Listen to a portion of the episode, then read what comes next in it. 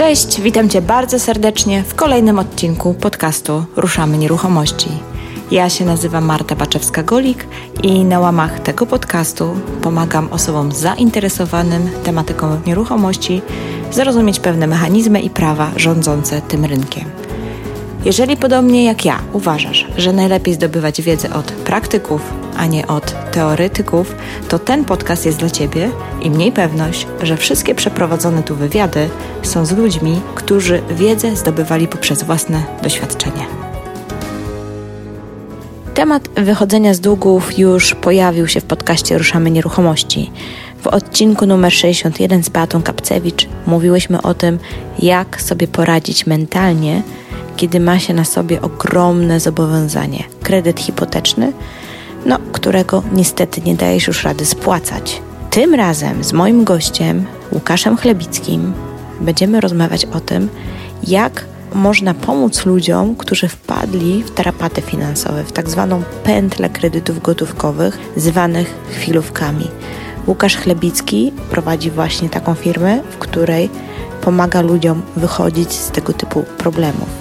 Z tego odcinka dowiesz się więcej na temat upadłości konsumenckiej, tak zwanego czyszczenia bika, czy biku, chyba czyszczenia biku oraz wychodzenia z pętli kredytowej. Posłuchaj, jakie metody opracował właśnie Łukasz w swojej firmie, bo naprawdę one są skuteczne i działają. Jeżeli potrzebujesz więcej informacji na temat radzenia sobie z długami, to sprawdź także wspomniany już odcinek numer 61 oraz wejdź na stronę www.sprzedajswójdług.pl, oczywiście bez polskich znaków. Tam jest dostępne wideo z Beatą Kapcewicz oraz dodatkowe materiały oraz dostęp do webinaru, który kiedyś prowadziłyśmy. Także jeżeli temat oddłużania jest tematem, który Ciebie interesuje, to zachęcam do zaglądnięcia również na tą stronę. Cześć Łukasz. Witam Cię bardzo serdecznie w podcaście Ruszamy Nieruchomości i od razu dzięki za zaproszenie na konferencję hakerów. Cześć Marta, witam wszystkich słuchaczy. Cieszę się, że przyjęłaś to zaproszenie i przyjechałaś, e, a właściwie przyleciałaś z Trójmiasta wprost do Katowic. Tak jest, wprost do Katowic czy do Chorzowa, bo to jest sporna kwestia. Wprost do Chorzowa, ale przejeżdżaliśmy przez Katowice. Tak, tutaj jest wszystko, że tak powiem, w jednym prawie, że niemalże tak są połączone te miasta. Łukasz, będziemy dzisiaj rozmawiać o takim mm, ciekawym temacie związanym z problemami finansowymi. Niektórzy po prostu wpadają. Natomiast zanim o tym pogadamy, bym chciała, żebyś tak, wiesz, w paru zdaniach się przedstawił dla osób, które być może nie kojarzą, co robisz. Też wiem, że masz fajny background związany z tym tematem, więc jakbyś mógł tak powiedzieć pokrótce swoją historię. Nazywam się Łukasz Chlebicki, pochodzę ze Śląska. Swoją przygodę z nieruchomościami rozpocząłem w 2012 roku od obrotu nieruchomościami głównie zadłużonymi. Do dnia dzisiejszego tą działalność kontynuuję, natomiast w 2016, kiedy zachciało mi się kupić coś większego i zrobić coś, co spowoduje, że wyjdę spoza strefy swojego komfortu. Kupiłem kamienicę, którą e, w chwili obecnej już wykończyłem i zaczynam wynajmować. Również z remontu kamienicy na Facebooku, jak sobie wpiszesz Łukasz Chlebicki, czy też hakerzy nieruchomości, publikuję relację filmową z tego, co mnie tam spotyka. A były różne, że tak powiem, trupy w szafie, pamiętam. Były różne trupy w szafie remont starego budynku to jest coś, co nigdy nie wiadomo, co może cię złego spotkać do momentu, aż nie, de facto nie rozbierzesz tego budynku do takiego stanu surowego. Natomiast y, remont to też ludzie, ekipa budowlana, i ja również e, miałem problemy z ekipą budowlaną, a te problemy polegały m.in. na tym, że musiałem ich wyciągnąć z więzienia, ponieważ pewnego dnia przyszedłem na budowę i budowa okazała się pusta. No i życie pokazało, że ekipa miała jakieś tam problemy w przeszłości prawne, wylądowali w więzieniu. Zajęło mi to dwa miesiące, zanim ich wyciągnąłem. Ale to jesteś wymarzonym pracodawcą w takim razie. E, miałem z nimi bardzo dobry kontrakt podpisany. E, w związku z tym e, było to dla mnie dosyć opłacalne, żeby poczekać, wyciągnąć ich, aniżeli szukać innej ekipy na ich miejsce. Także na, nazwijmy to, że to ryzyko biznesowe. Dobra, to teraz jest jakiś nowy aspekt, który mi się teraz pojawił. Twoje nowe oblicze. Widzę, że ty jesteś w ogóle człowiek od zadań specjalnych, bo wcześniej rozmawialiśmy o tym, jak pomagasz ludziom wychodzić z jakichś problemów finansowych i wiem, że też prowadziłeś przez długi czas firmę pożyczkową, więc znasz dokładnie ten rynek. Czy mógłbyś troszkę to rozwinąć? Jak najbardziej. Zaczynałem swoje życie zawodowe na pierwszym roku studiów jako pośrednik kredytowy. Natomiast w roku 2008-2009, kiedy przyszedł kryzys na rynku finansowym i banki zaprzestały udzielania kredytów, a ja żyłem tak de facto z prowizji, którą banki wypłacały, no utraciłem 100% moich przychodów, musiałem zwolnić praktycznie wszystkich pracowników, a miałem ich wtedy siedmiu, no i zaczynać od zera. Przerobiłem bankructwo i myślę, że to był dobry etap w moim życiu, ponieważ mając 25 lat, nabrałem troszkę pokory. Nabra nawet bardzo dużo pokory nabrałem, dużo cierpliwości do życia, przede wszystkim do życia. Zaczęła, zacząłem się odbudowywać. Tutaj był bardzo duży udział przede wszystkim mojej ówczesnej narzeczonej, obecnej żony. Potrzebowałem jej psychicznego wsparcia. Jak już się odbudowałem, no to rzeczywiście chciałem więcej, więcej, więcej. Natomiast na pewnym etapie życia troszkę się wypaliłem w branży finansowej. Wypaliłem się w tej branży, a ze względu na to, że obecnie mam 34 lata, a mając 17, przeczytałem książkę Roberta Kiyosakiego Bogaty ojciec, biedny ojciec, mój świat e, stanął do góry nogami. No i będąc w tej branży finansowej cały czas się zastanawiam, jak mogę wejść w świat tych nieruchomości. No ja mając e, firmę pożyczkową, mając gdzieś dostęp do osób, które mają problemy finansowe, zacząłem kupować od nich zadłużone nieruchomości. Dzisiaj działalność cały czas funkcjonuje, ma się bardzo bardzo dobrze. Współpracujemy też z inwestorami. Tematów jest coraz więcej do zrealizowania, bo osób z problemami finansowymi również przybywa. No a oprócz tego, tak jak mówię, kupiłem sobie fizyczny budynek, kupiłem kamienicę, mam jeszcze inne nieruchomości, a plan na przyszłość deweloperka. A opowiedz mi właśnie, jak funkcjonujecie, na jakiej zasadzie, w momencie, gdy zgłasza się do Was ktoś, kto ma problem finansowy. Powiem w ten sposób. Co miesiąc y, mamy zgłoszeń na poziomie od 70 do, w szczytach nawet do 90 zgłoszeń osób zadłużonych, osób z problemem. Około 10-20% zgłoszeń to są ludzie, którym w żaden sposób nie da się pomóc. Dla nich jedynym rozwiązaniem jest tylko e, upadłość konsumencka i to jest w stanie rozwiązać ich problemy finansowe. Natomiast jest e, dosyć spora grupa osób, która ma bardzo stabilne, udokumentowane dochody. Bardzo często pracują te osoby w sferze budżetowej, czyli nazwijmy to mają pewne zatrudnienie, mają nieruchomości, ale różne wypadki i losowe, i nielosowe powodują, że tracą płynność finansową. W momencie, kiedy tracą tą płynność finansową, pojawiają się windykatorzy, pojawiają się komornicy, pojawia się ryzyko utraty majątku jeżeli taka osoba do nas trafia, zgłasza się po pomoc, analizujemy przypadek, co możemy razem zrobić.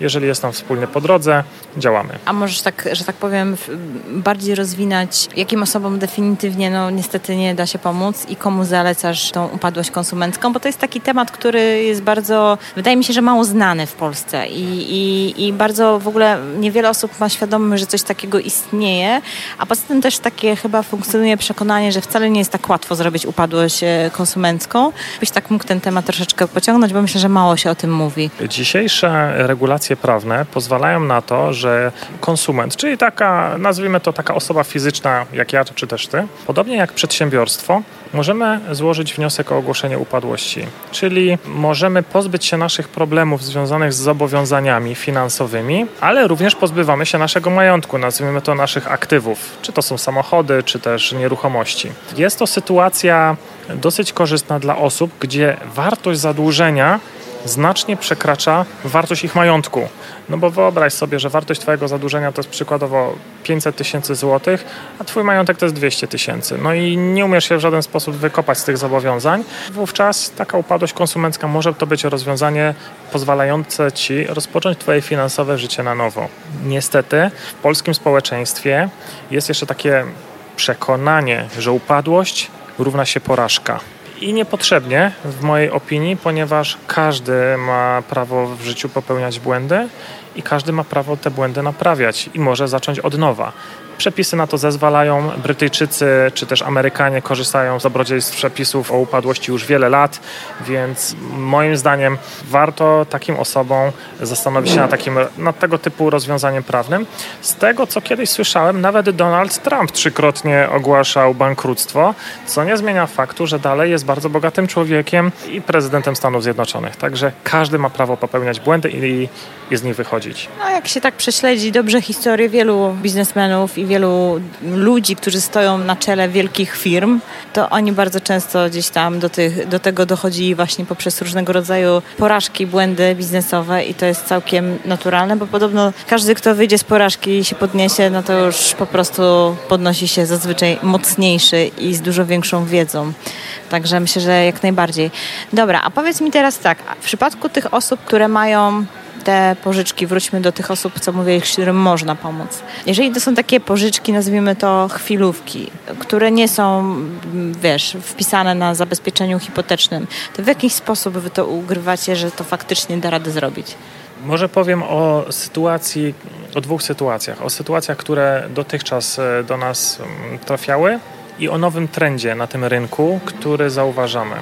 Pierwsza sytuacja to były osoby, które to były takie przypadki od 2012 do 2017 roku. W większości przypadków były to osoby, które traciły płynność finansową wskutek czy to rosnących rat kredytów bankowych, czy to mm, wskutek takich kredytów gotówkowych, ale wszystko to były pożyczki bankowe. Od 2017 roku duża i coraz większa grupa klientów to są osoby, które mają stabilne zatrudnienie, tak jak powiedziałem, mają nawet majątek. Często są to nieruchomości kupione nawet za gotówkę lub też otrzymane w spadku, ale płyną, jak ja to mówię, na chwilówkach, czyli na łatwo dostępnym pieniądzu przez internet, ale bardzo krótkoterminowym, czyli z krótkim terminem zapadalności. I teraz wyobraź sobie taką sytuację. Jesteś młodą osobą, potrzebujesz e, zaciągnąć szybko zobowiązanie, półtora, dwa tysiące złotych.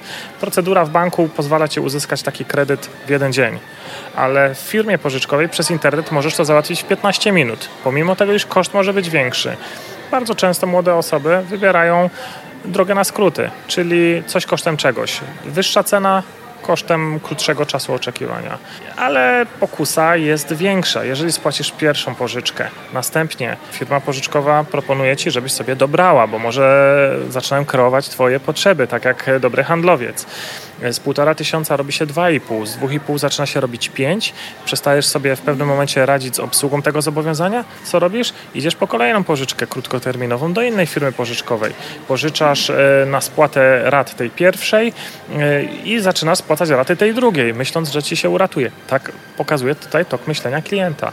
I w tym momencie zaczyna się pętla kredytowa, ponieważ nie jesteś w stanie obsługiwać dwóch, trzech, czterech, pięciu, sześciu zobowiązań krótkoterminowych w jednej chwili. Co innego, jeżeli byłoby to rozłożone na przykład na 5 lat i mogłabyś to sobie spłacać e, przez 60 miesięcy.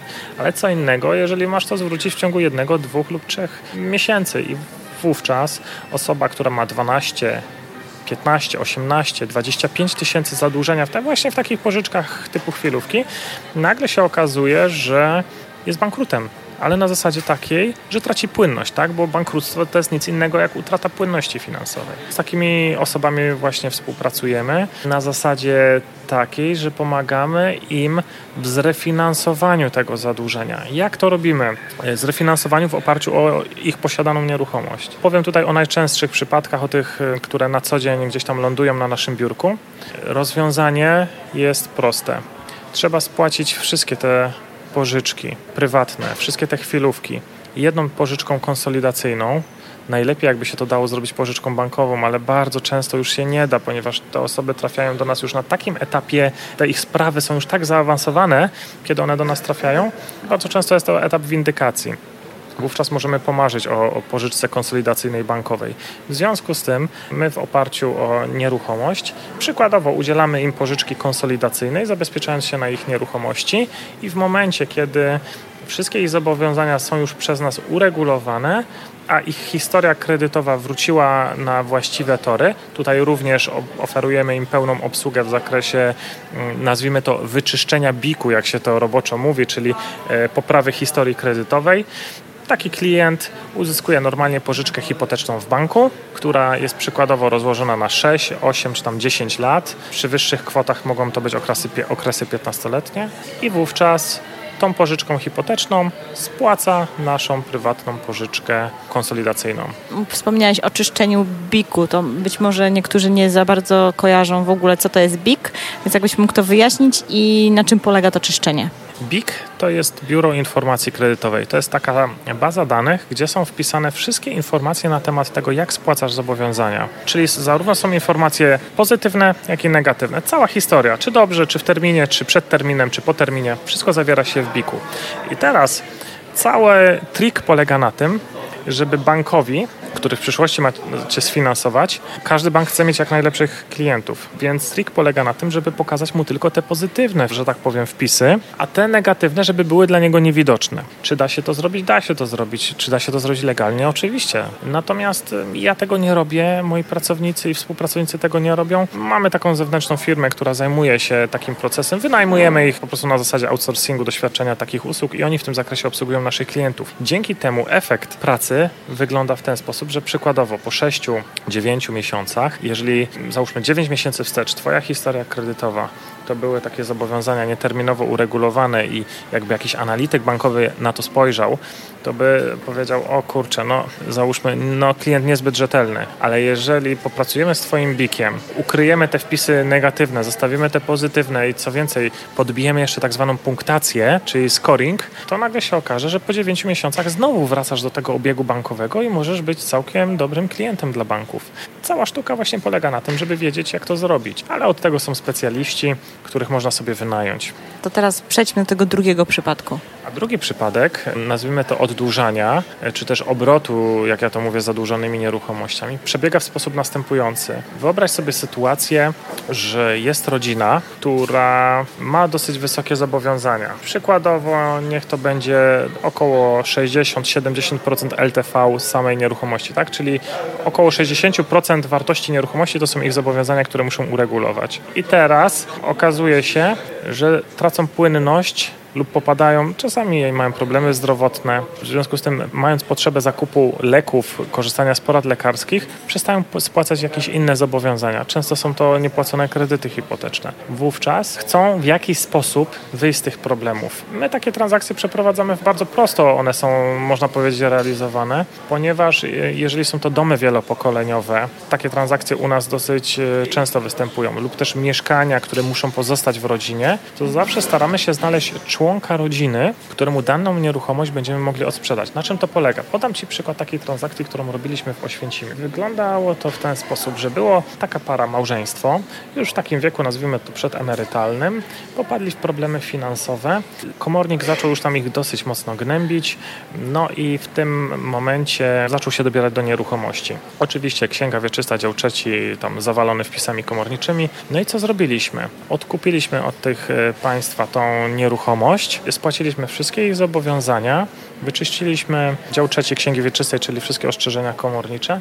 Następnie tą nieruchomość odsprzedaliśmy synowi, który był osobą pracującą w korporacji, miał zdolność kredytową i odkupił od nas tą nieruchomość swoich de facto rodziców. Tutaj pojawiają się dwa pytania najczęściej. Dlaczego ten syn sam od razu nie zrobił takiej transakcji? Odpowiedź jest bardzo prosta. On nie mógł takiej transakcji zrobić, ponieważ w momencie, kiedy księga wieczysta tej nieruchomości była obciążona tymi wpisami komorniczymi, wówczas żaden bank nie udzieliłby mu kredytu na zakup tej nieruchomości. Więc musiał wystąpić taki inwestor pomostowy jak ja wtedy, który kupił, załóżmy za gotówkę czy tam za kapitał inwestorów, kupił nieruchomość, wyczyścił księgę wieczystą, a następnie już temu synowi odsprzedał już z jakimś tam naszym zyskiem. To są częste transakcje, mówię też z tego powodu, że, że to są takie nieruchomości, które muszą zostać w rodzinie.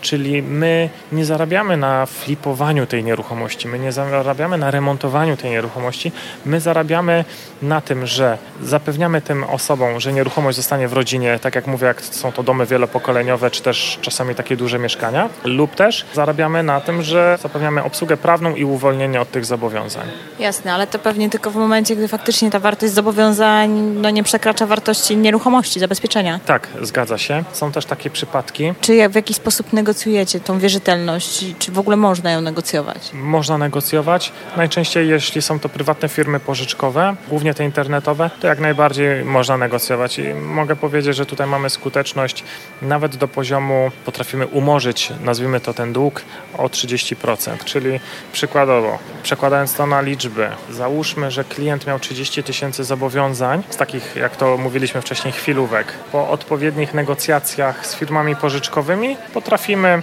obniżyć to zobowiązanie o około 9 tysięcy złotych, czyli nagle z 30 tysięcy długów robi się 21 tysięcy. No i wówczas oczywiście też no, musimy te 21 tysięcy spłacić w imieniu klienta w różnej kombinacji, czy to kupujemy nieruchomość i z ceny sprzedaży spłacamy, czy też robimy to w formie jakiejś pożyczki zabezpieczonej. Natomiast jest możliwość. Jeśli chodzi o negocjacje bankowe, czy da się negocjować? Owszem, również są takie przypadki, że pewne opłaty dodatkowe, odsetki karne, a nawet same odsetki da się negocjować i realizujemy takie transakcje, ale ze względu na to, że w ostatnich kilkunastu miesiącach e, główną naszą grupą to są tak zwani chwilówkowicze, to skupiamy się teraz na tym. Jest jednak troszkę pewnie łatwiej z tymi prywatnymi e, firmami, co? Pożyczkowymi niż z bankiem, bo bank jednak ma swoje procedury, to jest duża korporacja, więc pewnie te negocjacje wcale nie przebiegają łatwo. Poza tym bank też jest ograniczony pewnymi przepisami ustawowymi. Łatwiej jest z firmami pożyczkowymi, z bankami też da się negocjować. Ja najbardziej lubię takie, nazwijmy to negocjacje w momencie, kiedy bank sprzeda już swoją wierzytelność do funduszu sekurytyzacyjnego. I jak dobrze wiemy, fundusz sekurytyzacyjny kupuje to za ułamek wartości. Spółka Getback, która teraz ma problemy finansowe, potrafiła przelicytować konkurentów, bo płaciła bankowi aż 25% wartości takiej wierzytelności. No więc wyobraźmy sobie, że inne firmy windykacyjne typu e, Kruk czy, czy inne kupują za 17, 20. I teraz wyobraź sobie taką sytuację, że dług klienta na poziomie 100 tysięcy złotych taka firma windykacyjna kupiła za 25 tysięcy, a my jesteśmy w stanie, załóżmy, wynegocjować znowu te 30% zniżki, tak? Czyli z tych 100 tysięcy nagle schodzimy do 70 tysięcy zadłużenia. To ta firma windykacyjna tak de facto i tak zarabia 200% na tym biznesie, bo włożyli w biznes 25, odspłacana jest ta wierzytelność za 70 tysięcy, więc zrobili doskonały biznes na tym. Klientowi też to jest na rękę, bo jego dług został zmniejszony. W związku z tym warto negocjować z bankami, ale z mojego doświadczenia dopiero na etapie, kiedy jest już rzeczywiście to sprzedane do firmy windykacyjnej, do funduszu sekurytyzacyjnego, wówczas skłonność do negocjacji wzrasta. A to ciekawe, pewnie tutaj się teraz pojawia pytanie, dlaczego w takim razie wcześniej bankowi się to nie opłaca, bo skoro jeszcze fundusz płaci znacznie mniejszy procent dla banku, zarabia na, tym, na tej wierzytelności 100% czy 200, no to teoretycznie mógłbyś większą stawkę zaoferować bankowi. Powstaje pytanie, dlaczego bankowi się to nie opłaca? Powód jest jeden. Ustawa o funduszach sekurytyzacyjnych i bodajże ustawa o kredycie hipotecznym, czyli bank sprzedając wierzytelność bezpośrednio do funduszu sekurytyzacyjnego, uzyskuje korzyści. W momencie, kiedy bank udziela kredytu i ten kredyt przestaje być terminowo regulowany, po kilku miesiącach zostaje on uznany za kredyt stracony. I co wówczas musi zrobić bank? Bank musi stworzyć na poczet tego niespłaconego kredytu rezerwy. Czym są te rezerwy?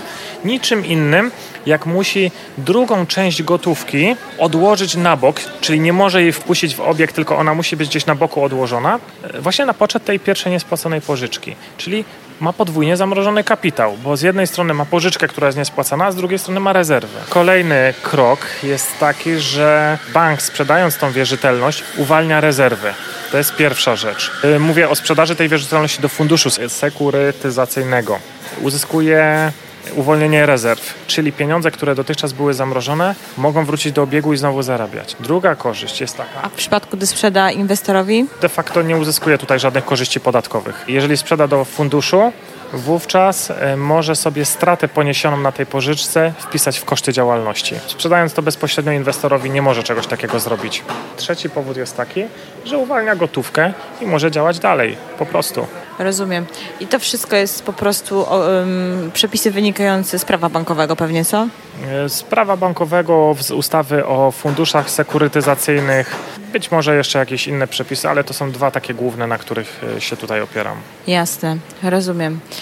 Dobrze, Łukasz, jakbyś mógł mi jeszcze powiedzieć, bo być może ktoś by chciał się z Tobą skontaktować, jak można Ciebie znaleźć? Najłatwiej i ja również preferuję taką formę kontaktu, to jest właśnie Facebook, czyli na Facebooku wpisujesz Łukasz Chlebicki przez CH i przez B od chleba. Wpisujesz Łukasz Chlebicki, wysyłasz mi prywatną wiadomość. Ja praktycznie codziennie korzystam z Messengera. Jak najbardziej, jeżeli będę w stanie komuś, e, że tak powiem, w czymś tutaj pomóc lub pokierować do właściwych osób, bo u mnie ta pomoc bardzo często polega na tym, że ja po prostu przekierowuję do odpowiednich osób, które w danym segmencie rynku się orientują.